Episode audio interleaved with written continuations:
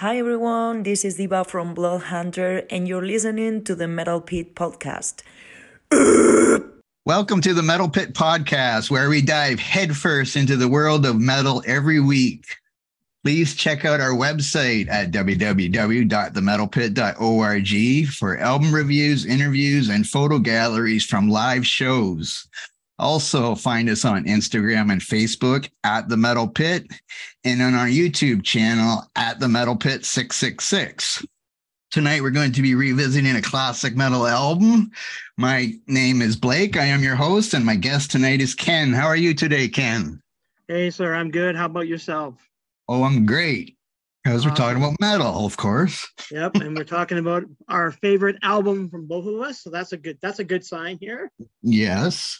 So uh thanks for joining me. Now uh you sure. some of the people that are my guests are right for the metal pit, but you used to write for the metal pit. Now that's right. forgive me for not remembering the years and everything like that because I've had a lot of people come and go, so it's hard to remember. Yeah. But anyway, you don't need to talk about your time on the metal pit, but you can tell us what you're doing now because I know you left sure. to do a horror heavy metal website. So tell right, me right. about that. Tell us about so, that. So just basically, 2014 is when I was uh, when we contacted each other, and I was doing some writing for the metal pit. And I know at one point you were at, you were interested in me becoming like a like a lead editor on the site, which I, I was up for doing but at the same time, I was launching my own website, my own venture, Horror Metal Sounds, which mm-hmm. covers like horror and metal. So it was just a conflict of interest, but it's not like I I I love the Metal Pit. I think it was a great site for me to to find here in Canada. There's several sites. Um, mm-hmm. Yeah, and so I basically launched into Horror Metal Sounds. We've been around since uh, October of 2014, I believe. Yeah, so it's been been a few years since we've uh, launched the site. Um, for me, the site started because I, I originally had worked for, uh, you might remember, blistering.com. Yes. I, I wrote for that site for quite a while. And when the owner of the site pulled funding, the site tanked. And of course, the editor in chief at that time, David, he decided to uh, launch his own site and he wanted to do uh, rhetoric.com. So mm-hmm. I joined and he wanted to, at that time, um, sort of wanted to focus on music, but uh, culture, movies, and things. So he knew I liked horror, so he asked me to to do um, a column for horror. So I came up with horror metal sounds, mm-hmm. and it mm-hmm. was good. Uh, so I did a I did several uh, articles, and then we butt we butted heads over which is which is just so idiotic stupid because I you know get obviously you're aware of Dokken, the the famous uh, yeah. Nightmare on Elm Street song Dream Warrior. Yes. Yes. I wrote an article about that. And he said, I don't want that for my site. And I said, What do you mean? What's well, Dokken isn't the kind of band we want to cover. And I was like, What? so we butted heads and I was pissed. So we actually, I actually walked away from the site. I took because I own the Horror Metal Sounds logo. Mm-hmm. I took it, mm-hmm. and a buddy of mine, uh, my partner on Horror, Horror Metal Sounds, he said, "Well, why don't we start our own site?" And I'm like, "Hell yeah, let's do it!" and that's that's basically how we started. That's and so you have a few, you have some people writing for you then, right? Uh, oh yeah, yeah. Like yourself, I've had uh, people from time to time. We've had uh, a lot of horror writers come on to, to help with the horror side. On the music side, I haven't had as many reviewers. Like I, our current reviewer, Tim Tim Duran, uh, out of uh, Vegas. He's really really good, and he's uh, connected to a lot of people, and he's always good. He is always out going out to shows in Vegas, so he's always covering stuff. So he's one of my my top um, reviewers there currently right now but yeah, so it's it's been a fun ride. I can tell you it's been an adventure. That's good. And of course, lots of heavy metal fans like horror movies, of course, because it kind of goes together. And I was telling you just the other day, I watched a documentary on that about horror yeah. and metal. I think that's what it's called. It? I think it was called Horror and Metal. oh, I'll have to look that think, up. But I, I will. I'll look it up for sure to make sure that's yeah. the title and send it to you. Yeah, but it's good I, they interview horror yeah. people and metal people. Like Anthrax was on there. Uh, the drummer Charlie, he was on there. Yeah, and oh, yeah, I yeah, think sure. Scott, yeah, Scott Ian. I think Scott Ian was on it too because he was okay. actually in an episode of The Walking Dead, right, as a zombie. Yeah, he was a zombie. Yeah, yeah, that's right. Yeah, yeah. And uh, you know, Alice Cooper was on, and he was in the movie Prince of Darkness and yeah. all that stuff. What did you have any? I know there's there's a lot of heavy metal horror movies combined together. Like I think my favorite is Trick or Treat. Do you know Trick or Treat? Yep, yep, I've seen it. I own a copy of it. With uh, Skippy from Family Ties. He was on this. Skippy, Yeah, yep. He was right, on this that's right. documentary too. It was kind of funny. Cool. And so, and Fastway supplied the music for that, and Yeah, Gene yeah, that's right, yeah. Ozzy had guest spots on it, and uh, and of course, Deathgasm, which came out a couple years ago, was another good one. Even though I watched Yep. it, like the first time I watched it, I thought it was great, but then I Mhm. watched it recently. I was like, oh, this isn't as good as I thought it was, but it's still pretty cool with with uh, playing the evil music and bringing up. Yeah, could call them Yeah. zombies, but whatever. yeah, it's an okay movie. I, did, I saw it and I didn't mind it. I've only seen it once, and I don't, to be honest, I don't really have a like a, an inkling to go back and re- rewatch it again. Really, to be honest. Yeah, it's not as good as I thought it was the first time, but it's still a good movie for somebody Yeah. that hasn't seen it. Yes, they should see it once. I think. It's Yeah, yeah, cool. yeah. Well, the Now, one is there any wanted to- other? Is there any Uh, other combination movies you know of horror and yeah, heavy metal? I was going to bring up. Well, there's lots actually. I was going to bring up Black Roses. The it's a very important movie because it was filmed in Hamilton. Uh, John Fasano was the director, Mhm. and actually, I direct. I actually interviewed John twice for Fangoria magazine about about his time on Black Roses and The Jitters, the two movies that he made here in Mhm. Canada. And uh, yeah, that that's a that's a very famous movie. You should look it up. It was made in the I've- 80s. I've heard the title, but I haven't seen it yet. And I tried to find it the other day, but I couldn't find it where I was looking. But I'll Oh, okay. Yeah, yeah. You should look for it. It's a, good, it's a good movie. Uh, he filmed it entirely in Ontario, in Ontario. So I think Hamilton mostly, or just outside of Hamilton, he filmed it. Mhm. Um, so yeah, I had a chance to interview John. John was my my in way to Fango because I was trying to get into Fangoria, and uh, I had met uh, Chris Alexander at that time, who was editing the magazine, and he's like, I pitched him Black Roses, and he's like, Yeah, if you can go ahead and get John Fasano as an interview, you're in. so I I actually approached John. He uh, wrote me back, and he was really gracious to talk, and uh, it was a great interview because at the end of it, he goes, "Well, congratulations, Fango writer. It's like you got the gig." And I was like, "Oh, thank you." so yeah, the interview was great, and uh, yeah, and he was really gracious to have it. And unfortunately, he died about a year later, which which was really really Oh. sad. Mm, that's too bad. Yeah, and yeah, it's unfortunate, but yeah. But he was a great guy, and I, I was very thankful for the interview at the time. And I also remember a movie called The Gate. Have you seen The Gate? Yep, yep, Stephen Dorff. Stephen I want to watch that one again because I remember Great little movie. kids listening to metal albums backwards. And uh, if you remember, um, Killer Dwarfs are in that. Uh, oh, oh, were they? Yes, they do. Oh, I'd have to watch that again to get remember that. Maybe I don't even know if I I don't recall that, but maybe if I seen it, I'd remembered that. Yeah, they they do have a song in, in that in that movie, so they're associated with it, and they'll bring it up from time to time. If you ever hear them talk in interviews, they'll mention it often. So- Uh, there was another one, but no, I think it's lost my mind here. oh, okay. It's all right. Do you have any others you want to mention? Uh, there's well, there's uh, of course one of the Critters movies that that um uh, Wasp Blackie Blackie Lawless was in. hmm Motorhead had connections to Hellraiser 3 because they did a song for that movie as well. Uh, there's also Rock and Roll Nightmare, which is another Fasano film. That that's a that's kind of a kind of 80s classic because I think uh, Thor's in that one, if I do believe. I think he's in Oh, that one Thor. because Thor made a couple of those movies. Yeah, so there's a Mhm. there's a bunch. There's a bunch actually. Yes, and I just oh I just had one on the, my mind. Oh, uh, Dani Filth and Cradle of Filth had a movie Oh, called Cradle yes. of Fear. Yeah, Oh. yeah. I haven't seen that movie actually yet. I've seen, I mean, I think it? I have it on DVD Oh, somewhere, okay. but it's it was years ago that I first watched it. And then Okay, I I just watched uh somebody told me to watch um the clown movie, not it, but uh Terrorizer 2. Oh yeah, yeah, yeah. Um, uh, I was Terror- watching Terrorizer 2 and I saw all these Terror- heavy metal posters on the kids' wall, but Yeah, it's Terrifier, the movie. oh Terrifier. Yeah, sorry, yeah, not two Terror. movies. Yeah, there's one and Yes. two. But uh, yeah, in the second one, I seen all these heavy metal posters on the kids' Yes, wall. yes. Didn't have Very anything to do with that, but No, not really. It's just in the background. Yeah, it's background stuff for visuals to look at. Yes. But anyway, yeah, there's lots of good movies out there, and I'm sure there's a bunch that we missed, and we'll remember Mm. after we're done the episode. But that's fine. So now we're going to talk about Anthrax, and there's going to be some horror movie stuff mentioned in this, but I'll just give a little bio for anybody that maybe doesn't know. Anthrax is an American thrash metal band from New York City, formed in 1981 by Scott Ian, guitarist Scott Ian, and bassist Dan Lilker.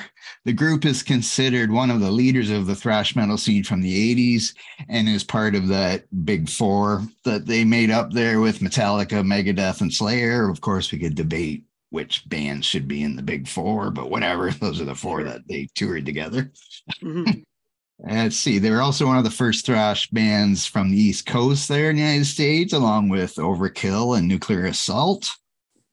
The current lineup consists of Scott Ian, drummer Charlie Benante, bassist Frank Bello, vocalist Joey Belladonna, and guitarist Jonathan Donais. I hope I'm saying that right. Donais, yeah, I think it's Donais. Let's see, Joey, the singer Joey Belladonna has left and rejoined the band three times over the career. Mm-hmm. The debut album was called Fistful of Metal, and uh, Neil Turbin was the vocalist on that. Then Belladonna joined for the next four studio albums. Then he left, and Armored, former Armored Saint singer, or maybe I guess he's current again because they're back, I believe. John. Bush was yeah. on the next four albums, and then Belladonna rejoined. And the last two studio albums, the last one was in 2016, named For All Kings. And now the the lineup for the oh, we're doing Among the Living. I don't even know if I mentioned that. We're doing their third album, Among the Living. Yep. So Where is that? Yes, third studio album, March 16th, 1987 on Megaforce Records. Now the band there was Belladonna. Dan Spitz was on guitar with Scott yep. Ian, Frank Bello, well, and the bass and drummer are still the same as they are now. But I think Bello left for a while too, did he not? I think he did, but it was in between album tours because he joined Helmet for a little bit for a wee bit. Another okay. New York kind of metal hardcore band. Yes. Now uh let's see, they dedicated this album, Among the Living, in the memory of Cliff Burton of Metallica, who passed away six months before the release of this album, as that happened when Anthrax was on tour opening for Metallica. And of course, most people are going to know Cliff died in a bus accident during that tour in, I think it was Finland, Sweden, Sweden. I think it was Sweden. Sweden. Yes. Okay. And let's see, in 2012, Ian Scott Ian said in an interview that part of the reason the album sounds so angry is because of Cliff's death and they all lost a good friend and it was so wrong and unfair. yeah. This album is considered by many as one of the best thrash albums of all time.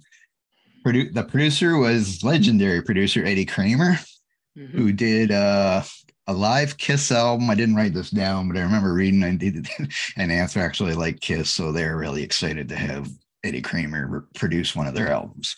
Yeah. And here, let me, I'll let you talk about the album cover since we mentioned this off sure. voice. You know about that. Yeah. Yeah. So, like, basically for me, um, one of the reasons why I got into Anthrax was because of uh, Master of Puppets, because they go hand in hand. Now, the mm-hmm. artist, Dan Brautigam, did do Master of Puppets. So that was the first album I picked up. And then when I picked that album up, I was like, oh, I, I discovered Anthrax. And then I saw that cover and I was like, oh, that cover is bloody awesome. I love that cover. And uh, did the art uh, based on Charlie Benante's designs or ideas. Uh, as you know, uh, Charlie is a huge, huge horror fan. And because of that, uh, he wanted, and as the title track "Among the Living," of course, is the is based on the stand. And on top of that, though, um, the one thing about what's really cool about the, about the inner album sleeve, there's a photo of the band standing in a subway subway station in New York City, and Charlie's wearing uh, Day of the Dead, yeah, uh, Romero's Day of the Dead movie poster T-shirt. I love that. So that was the reason why I got into the band at, at that time because I'd always been a huge horror fan. And so yeah, Brautigam did both both covers. Um, he's a really gifted artist. I, I, guess at that time, Anthrax and Metallica were, were, were hand in hand because they were buds, as you as you mentioned uh, previously, hanging out together in New York. Because uh, when they came to New York, they were brought there um, to record their. Uh, I believe this was when they were recording uh, Kill 'Em All. They brought. Uh, they came to New York and they were basically hanging out with the Anthrax guys. Like I think they were hanging out at uh, Charlie's and I think Scott's place, if I, if I remember correctly, Mhm. uh, reading all that stuff. so Dan did the cover. Dan was a gifted artist. He did a bunch of other covers for uh, music for music related projects. Um, however, though Dan passed away in 2008 of um, stomach cancer, so that was kind of a shitty loss to lose him. He's a really gifted artist. He also did the cover for State of Euphoria. Also, yes, he, ye- Yeah. yes, he did. Yes, he did that cover as well.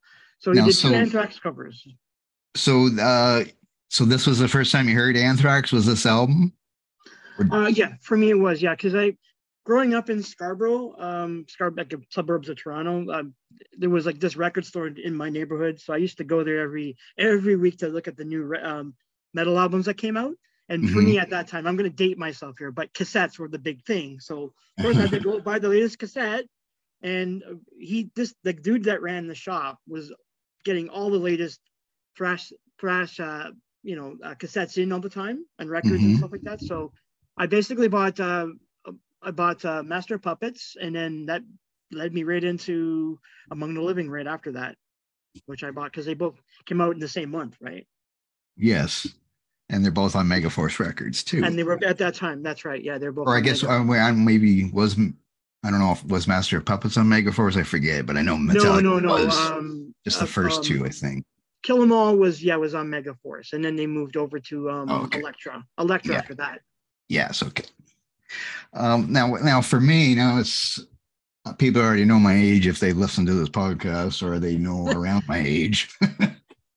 but uh, I'm pretty sure I heard the first Anthrax album because I heard the first, like, because I heard Kill 'Em All first before I, that's my first Metallica album, and this Mhm. was '87. So obviously, I'm pretty sure I heard uh, Metal Thrashing Mad was, but I can't remember exactly if I just got the album, if I heard the song. I can't remember any of that for this, Yeah. for Anthrax, that is. So I definitely would have heard the the Fistful of Metal album first, and then I would have heard Spreading the Disease with Joey Belladonna joined. So I heard those two albums before I heard this one Okay. just uh, so people know when I first heard this group. So now I guess we'll just get on to the songs. And the first track is also the title track, Among the Living. And I'll let you talk. Oh, I mentioned, oh, one thing you didn't mention Yeah. The Stand. Of course, for anybody that doesn't know, that's a book by Stephen King, just in Yeah. case don't know that. But you can go ahead on the song. Yeah, I mean, obviously the song the song is well, the lyrics are derived from from the stand. So because they mention Randall Flagg, and that's where the debate came at the beginning when when the album came out. It's like, is that Randall Flagg on the cover? Because it could technically be, but I Mhm. yeah, I, I know for the longest time before Charlie had spilled that in interviews, it was always oh that's Randall Flagg, the man, like which is how he's uh, termed in the King book because I've read that book like several times. Mhm. And so that song, that song is a really, really good opener. It's one of the songs that I that I really liked. I love the gang shouts. Uh, I like the way that uh, Joey handles the song. It's, it's just brutal riffing right from the start, right into the end of the song. It's an awesome song. Yes. Uh, I love the line, which I don't know if this is from the book or a movie or whatever, but I love the line just I'm the I'm the walking dude. I don't know why. I just That that's from the book. They took that specifically. is it okay? Yeah, he's referred like- to the walking, the walking dude or the walking man. I think they might have referred him from the novel, but yeah, they Mhm. took it right from the book. So but yeah, I, I like that song. I mean, well, we're gonna a spoiler alert. I'm probably gonna like pretty much every song that we're talking about. yeah. but anyway, but yes, I like that song. It's a great opener, and and Yeah. yes, I love the ch- the vocals too. The chanting group vocal thing there. That's Yeah, good. Charlie guess- was amazing. yeah. That's uh, Charlie and um and Scott. because after we talk about this, we're talking, we're going to give our top 10 Anthrax songs of all time. And like, I Sure. could just put every one of these songs on there probably, but I try not Sure. to do that. But That's okay. anyway, now we go into Caught in a Mosh. So what do you think? Oh, that that that's that's pretty much like an anthem song to me because it's like they play that in, in shows. The mosh pit goes insane. It goes totally insane. I love that song. That song is like it's very anthemic. Um, when you think of Anthrax, you think of Caught in a Mosh because that band back in the day, and I've seen several of their concerts over the years, and I was there. That mosh pit is insane. It just drives people like to a frenzy. So um, yeah, I, I, I think it's a, a very anthem, anthemic song in my mind for me. Um, Mhm. so whenever you, someone says, "Whoa, Anthrax, what songs?" That song always comes up first. It would always. And it's kind of funny because the song, the lyrics aren't really about a mosh pit, are they?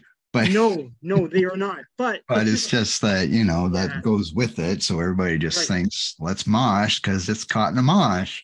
Again, I like I like the they have a lot of funny. There's horror lyrics, but then there's also funny, silly kind of la- laughter lyrics or whatever. Like where he says where you dropped as a baby because brains you lack. I always thought that was great. yeah, yeah. and then they yeah, stomp, stomp, stomp the idiot convention. but Yeah, yeah. yes, this is one of my favorites off this album for sure. Oh yeah, yeah. I, I like the song too. I, I like it a lot. Uh, uh, there's not really a bad song on this album, to be honest. No. And now we got Judge Dredd. I am the law. Uh, now this is my favorite song on the album for me. Um, being a comic book fan for years and years and years, and I knew that Scott was a huge Judge Dredd fan, and you know 2000 AD, and I read a lot of those comics too. I love that song. This song to me is, whenever I someone mentions Anthrax, I'll say, "Yeah, I'm the law." That's the song, Judge Dredd. And they and they very much at, at that time in their life, they they were not shy to say, "Yeah, we love comic books." And that was another reason why I got into the band because they love comic books and I love comic books. And I was reading Dredd back then too. So I was like, oh, this is fantastic. A band that I like is reading the same comics that I like. So for me, that that I always think that, and the lyrics are dead on. I love it. It's they they describe a Dredd comic to a T. So it's like, oh yeah, this is Dredd. I could tell you this is Judge Dredd. Now, know, myself, I wasn't a comic book reader, so I didn't. I probably, di- I probably didn't find out about this comic book thing mostly until preparing for this episode, because I didn't. I mean, I liked lyrics and things, but I didn't really study it about why is this song about. I mean, I mean, I realized I probably did realize it's about a comic book character, this Judge Dredd, but you know, not being a comic book fan like you, it didn't mean as much to me as it did to you. But of course, I still love the song, and it's Yeah. well, they're all heavy. There's no ballads on here. I guess we have to worry about. No, well, Indians might be the closest thing to a ballad, but we'll get. But to that. Charlie sounds really good on this one. Well, I mean, he sounds good on all of them, but his drums really stand out on this one to me, anyway. Uh, yeah, yeah. Charlie Charlie's drums are pretty much what drives the rhythm of the band, right? He's just, Yeah. he just he's such a beast on the drums. He doesn't stop or let up. It's amazing. And um, oh, and then we got a, we got a song about football here, NFL. Okay, it's not really about football. Yeah, that that's that's a great song too. I I love it. I love the- I just love the wording of it. You know how they had how they how they wrote that. It's such a great song. It to me, it's like wow. It's like this. I've never heard this in a song before. And it's like nice effing life. Okay, yes. Yeah, that's a great song. I, I always love love the lyric, the lyrics of it, and I, I believe that that song is actually written by Scott. Scott wrote the lyrics for that song. Okay. It my- did. I did read that it says it's a protest song against drug abuse and was inspired by the death of John Belushi. If Right, that is right. true. Uh, no, it, uh, Belushi was the, yeah, the, uh, Scott's mentioned it many times that yeah, John Okay. Belushi was was the person that they were, I guess, I guess that inspired the song to some degree. Mm-hmm. And I love the line that uh, the public took right to you like flies to a pile of shit. That was always Yeah, yeah. as a youngster. Very, very eloquently put. Let's put it that way. And of course, it is called NFL Efilnikufesin for anybody. And of course, that is nice fucking life spelled backwards. Which But you got to give you, you have to give Joey props. He was able to spit that out in a song.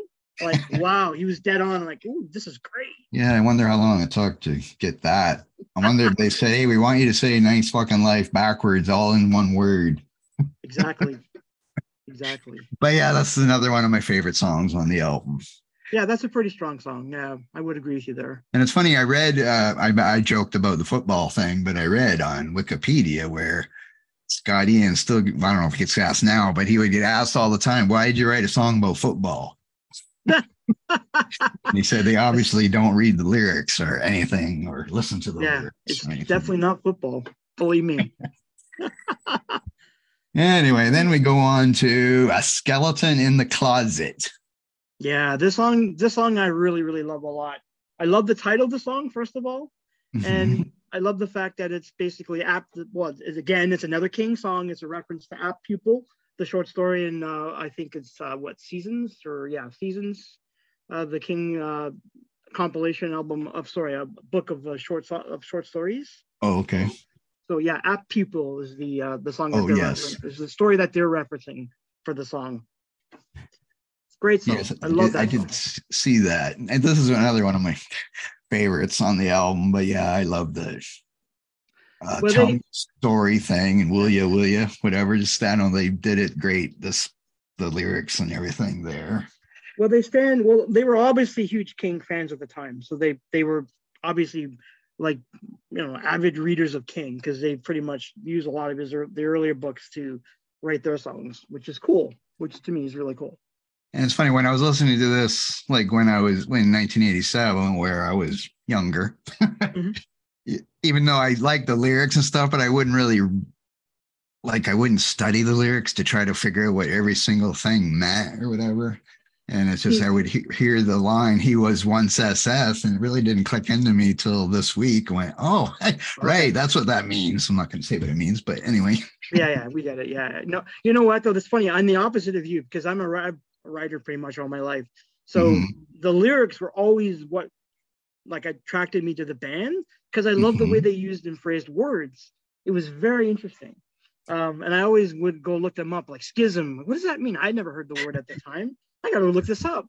So I was like, yeah, I always liked the way that they used words and the way they phrased words in their in their lyrics.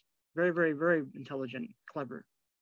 Well, I know, like, I would just, I would know the lyrics, and I, would- I'm from the vinyl days, so I would get the, like, before the internet, so I'd get the vinyl out and read the lyrics as long as it came with the lyrics. I think it did.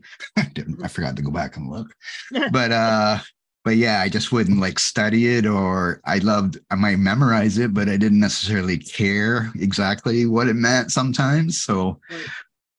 But that was just me. I know people have complained that, or not complained, but said you should worry about the lyrics more. But because I was talking, I've mentioned this before, but uh, since I haven't mentioned to you, I talked to a singer in a band who said that she was having trouble, trapping trouble with writing lyrics for their new album or a new song. Okay. And I said, don't just just say "f you" or something if you're stuck. Everybody will love it. It doesn't matter. yeah, man. Well, I told her I liked Faith No More. I said, and Yeah. Faith No More has all these lyrics that don't make any sense at all, but it doesn't Nope. matter because it just works together with the Mike singing and the music, or whatever. Music, yeah, yeah, exactly. Anyway, let's get back to Anthrax. Okay, Indians is the next one.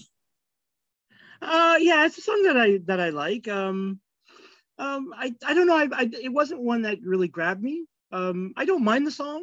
It's it's one of those songs on album that, that it's still good. Like it still rips uh, pretty much Mhm. from beginning to end. But it's uh yeah, I, I don't I don't know if I ever if it really grabbed me in the way that some of the other songs have. How about you?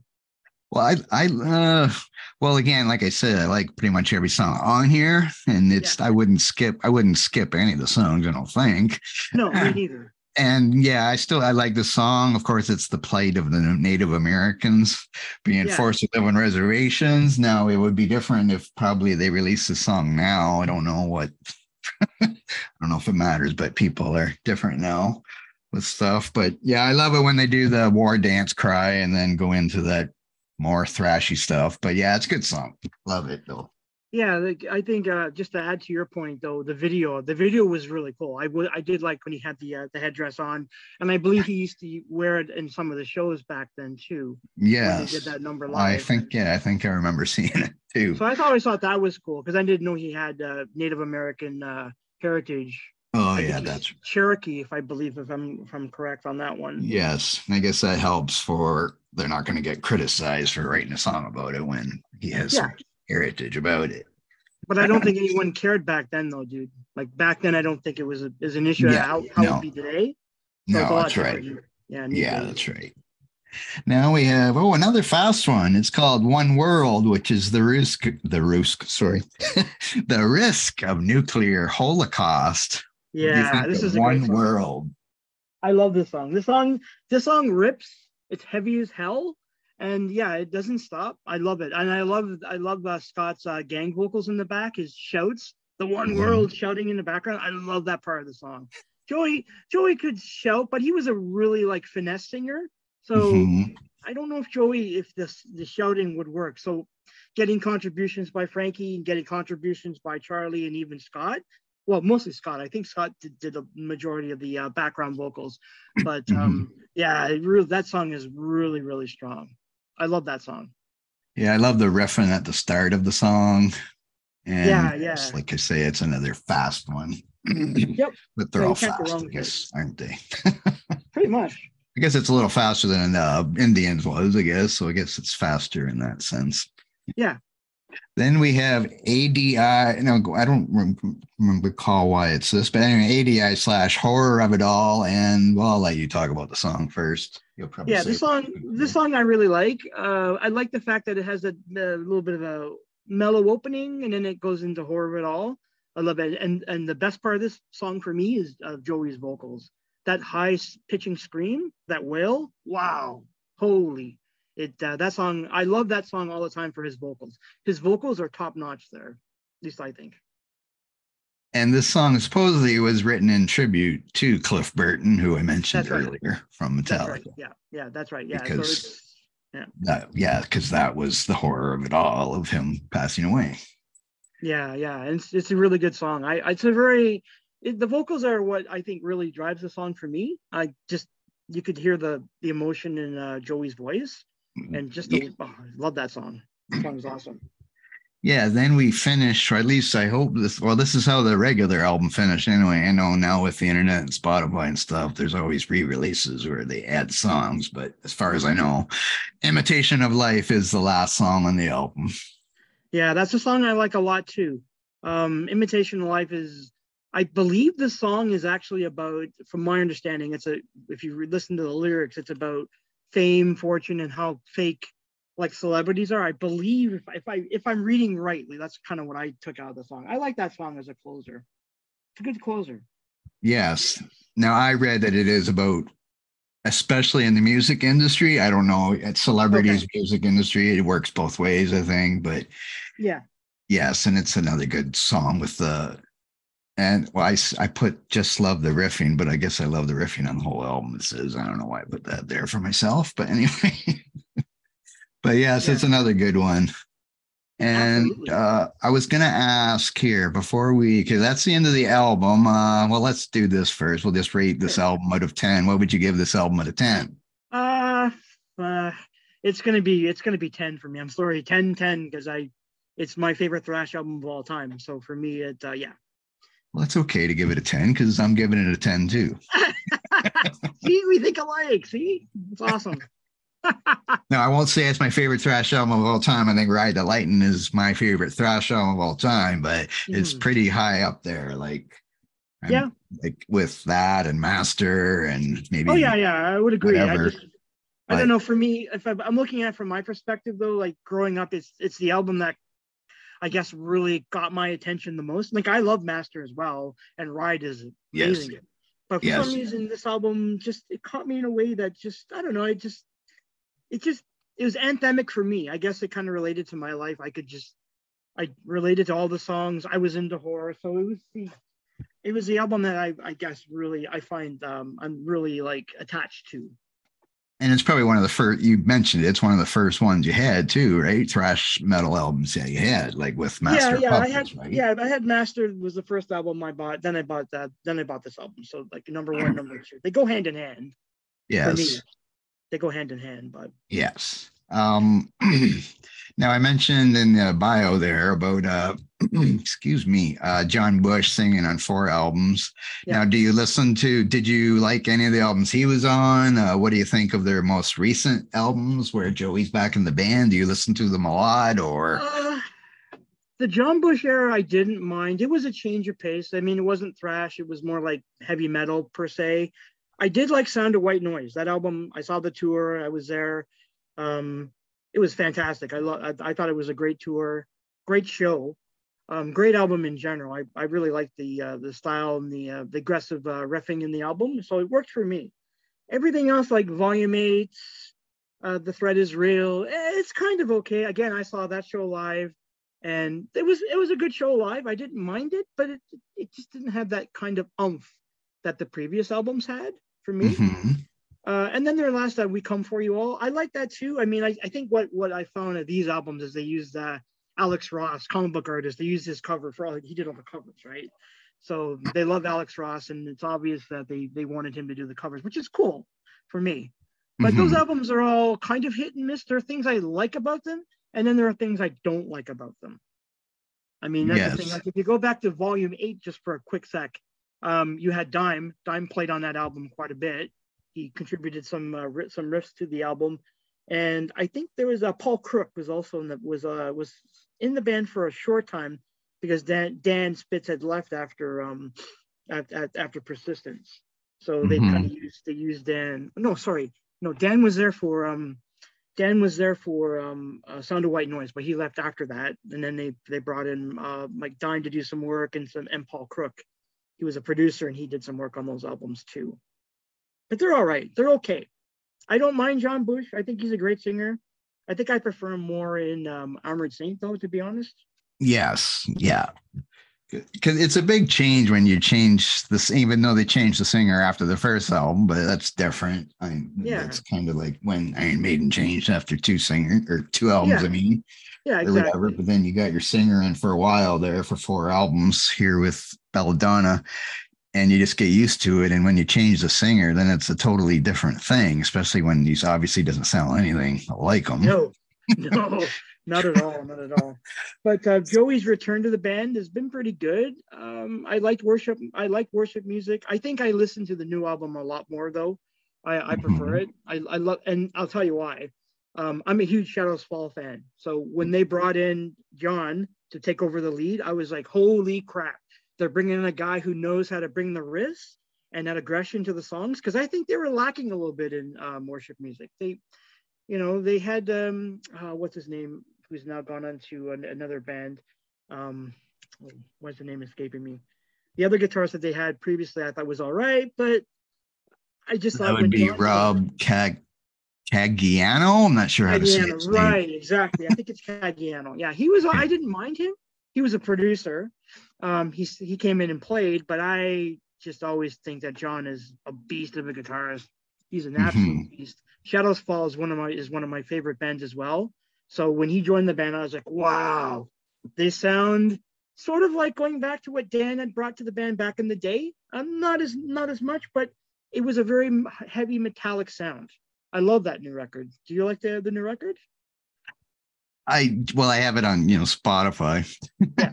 I uh, uh like I preparing for the podcast. I ran through like every album. Okay. Again, because it's been a while. I did like For All Kings. I know when it first came out, I listened to it a bunch of times. And right. re-listening, I liked worship music. Yeah. Even one of the songs that hit my top 10 here. And okay. I did like Be All Kings.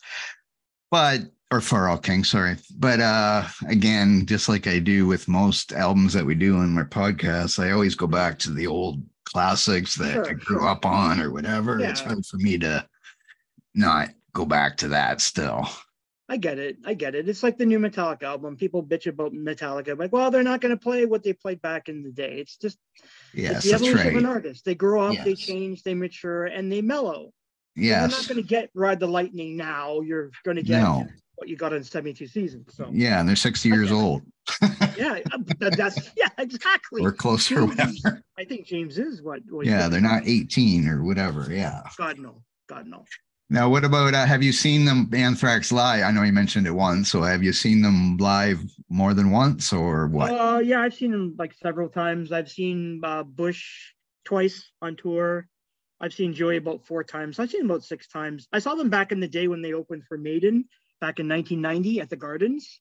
They, okay, what uh, tour was that? Because I was at that one too.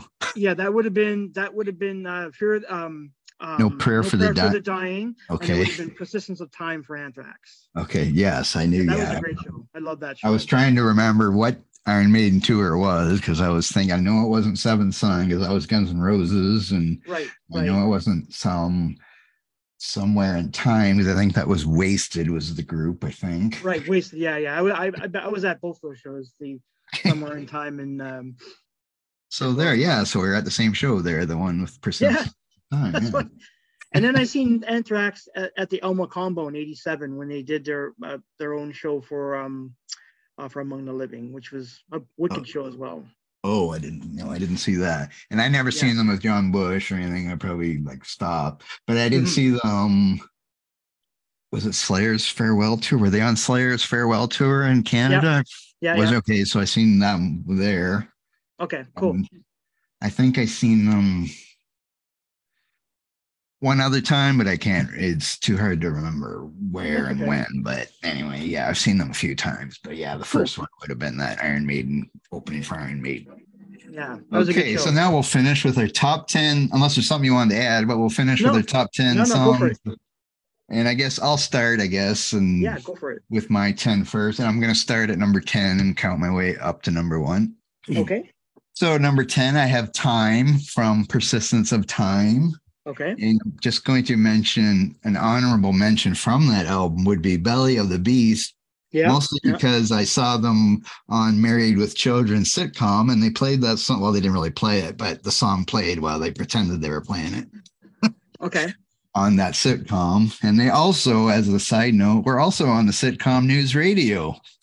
oh, or Cool. Scott Ian. I'm not sure the whole band was, but Scott, I think it was Scott and Charlie, I believe, but I'd have to go back and look. But they were being interviewed on on news radio, which is another sit comedy sitcom, of course. oh, okay. Oh, I didn't know that. interviewed and said, How do you like playing grunge music or whatever? And they were just, Mm. you know, Mhm. saying we're not grunge, whatever. Yeah. And they mentioned Pantera in the, this story too, but it can, you'll have to look that up. Look up YouTube, Yeah. News Radio, Anthrax. It'll I'll take up. a look at that. Yeah, thanks. funny. And of course, Married to Children is classic as a whole band's in the Yep, Bundy's yep, living room that. playing. Yeah. Yeah, they they uh, One. World. They play One World on, on on the show. Oh, did they? Yeah, it's One World. They started. They didn't really sing it. They they played the music and then they started bashing up the uh the. Oh, I thought they played Belly of the Beast. Was it? Maybe they did too. They might have I did thought- both. I- I don't know. Maybe I'm mistaken. I'll have to go look that up too. anyway, okay. My number nine is Earth on Hell, which is from Worship Music. Oh, nice, nice, good song. Yeah, I thought was a standout on that album anyway, at least from, you know, just re listening to it again to check it Yeah. out. I really like that one. So it made Yeah, the yeah. cut. Number eight, I have Gung Ho, which is from Spreading the Disease. Yep, yep, that's a Yeah. good song. Number seven, I have uh, Indians from this one. Number six, I'm back to Spreading the Disease again with Medusa. Okay. As I seem those are the last Medusa and Gung Ho are the last two songs on that album. I really like those one, even though I like that whole album too, but maybe not 10 out of 10, but I still like that album. Number five, I have the football song, Efilnikufesin. nice, nice. Number four, I got I really like Be All End All from State of Euphoria. I really like that Yep. song. Yeah, that's a good the, song. the like cello kind of thing, opening thing. And Mhm, mhm. so I really like that one. Number and the last, oh no, sorry. Number three is Skeleton in the Closet Nice. from this one. And number two is Caught in a Mosh. Yep. Cool. And my number one, which is maybe going off the board, but it's from the first album, Metal Thrashing Okay. Mad, because I just love that song. Oh, that- that's a good song. That's a that's a really good ripping song for the time. That's like probably the like if I went back and listened to that album, it's probably the only song I really, really, really like is that one. The rest are just right, kind right. of mediocre, I find. But Yeah. Neil's screaming vocals on that one are good, and it makes me drive want to drive faster. Yeah. So, nice, nice. okay, so let's hear your top ten. All right. So it's funny you mentioned uh, Hell on Hell, Hell, Ear- Earth on Hell. I was going to pick that song, but I actually went with Fight 'em Till You Can't. And I like it because it's very, because obviously it's it's zombie themed because it's about a zombie apocalypse. They're fighting it. Mhm. It's it's kind of quirky, and I like the chorus. And I just overall I find it's a very energetic song. I mean, not as heavy as uh, uh, Earth on Hell, but it's but it's a good kind of return to form Anthrax Mhm. song for me that I thought was missing on the on the Bush albums. So that's my number ten. Um, now I'm gonna go pick the Defend Avenge off the last album, number nine. okay. Um, that that love that song. That is just a really thrashy, heavy, aggressive song. And again, the chorus is what I what I really dig about that song. Um, that's my that's my number nine. Uh, number eight, I'm picking uh, "Room for One More," which came off um, "Sound of White Noise." I, again, it's a really heavy thrash song, and it's funny. I, I that song I like because at, at that time in my life, I had a friend who I was sort of having a we're falling out as a, a friendship, and the song just always it, it was very much I guess the anthem for that time. It was our, my soundtrack for my youth. That uh, it just got me so angry. Like, yeah, my friend's an idiot, and this song just did it for me. So that's why I picked it as my number 8 Mm-hmm. Uh, number seven is "Make Me Laugh." Um, I love that song off of, of State of Euphoria. It, it's Okay, quirky, mhm. it's melodic, but I, I love I love Joey's uh, uh, laugh in that. They, he's got this like this laugh throughout it, which I think is great. Mm-hmm. Um, it- it's a very unusual song for for for a thrash band. So, but it's one that I immediately liked off that album. And then at number six, I'm picking "Keep It in the Family" from Persistence of Time, a really heavy Mhm. song about about racism and about uh, about you know being in a family that uh, are, are are all racists. And I love that song. That song is that song is just yeah, I like that one too. yeah, it's a really strong song. Uh, number five is Madhouse. I love Madhouse Oh the yeah. the video is awesome and i just and i love that song it's just it's just very anthemic it's just the choruses are loud it's just one of those songs that's very brash That might be. I'm not sure if they had a video from their first album or not. That I think that is the first video from the second album for i think sure. you're right i think yeah i think madhouse is the first video they did i don't think they have Yeah. anything from um from the first album Yeah. and then number four is among the living which is uh, you know I'm, Mhm. again i've stated what i like about that song it's Yes. It's a classic. So uh, my number three is Now It's Dark. Again, it's coming off um, State of Euphoria. Now I'm picking this because of the song itself is a reference to Blue Velvet, which was by David Lynch, um, kind of a horror crime mystery film. And obviously the star of the, sh- the star of the movie was Dennis Hopper, who had the famous line, "Don't you fucking look at me." He's like, it's this crazy kidnapper and they they pretty much those lyrics exemplify that song to a T. It's a great song for that reason alone. And I love David Lynch back then, growing up being a huge Lynch fan. Yeah, I like that song too, but I never would have known that part that you just told me. Yeah, yeah, yeah. I, I knew that from the I knew that because just because they use the lyric "Don't don't you fucking look at me" because he says that a lot in the movie. Uh, that's his, Mhm. that's his shtick, I guess, as a kind of a, like a psycho killer. But yeah, that's a great song. Yeah. Now, number two, Caught in a Mosh. Again, we we know why it's a classic. It's anthemic. It's, it's a mosh pit, crazy, insane song. No, no more explanation is needed. And of course, my number one song is going to be "I Am the Law." It's Oh, again yeah. my favorite song from the band. I've, as I mentioned, uh, they're Dredd fans, and I, I love that song. yes, that's a good one. And nobody picked "I'm the Man." yeah, you, that's funny. You may, yeah, I am the man. I, I, I don't mind it. Like, it's all right, but I don't know. I'm, I, I don't. I'm not totally into the whole rap stuff as much. for me. No. so I don't know. I wouldn't have. I. It's funny. I, I didn't even think about that song. Now that you mention it, so weird. Well, it was, uh, yeah, I was reading some. I don't know if that came after this album. I- I'm not going to look that up, but anyway, yeah, Uh, I think it did come after this album. I know it was a big thing to do, be do a thing with a rap band and stuff. But you know, they're Yeah. doing what they want. And I didn't mind it at the time. It was funny. They had a funny video and stuff or whatever. So Well, But anyway, trailblazers. yes. Don't forget, like they were trailblazers on that because they actually went on to with Public Enemy. They Yeah. toured together, so that was a that was a first for like metal and rap, kind of like you Mhm. know in a in the same show kind of thing. yes, it probably inspired some bands like you know your Korns and stuff like that. Not that they're a rap, but you know they had Yeah, some, yeah, yeah. you know that it. attitude. So anyway, so that's it.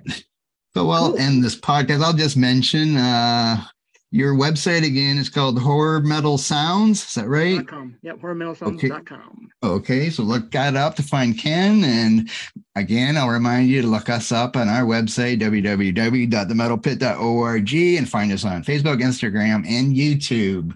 So thanks, Ken, for joining me tonight. Awesome. I'm glad you had me on, my friend. Thank you. And uh, thanks, everybody, for listening. Goodbye.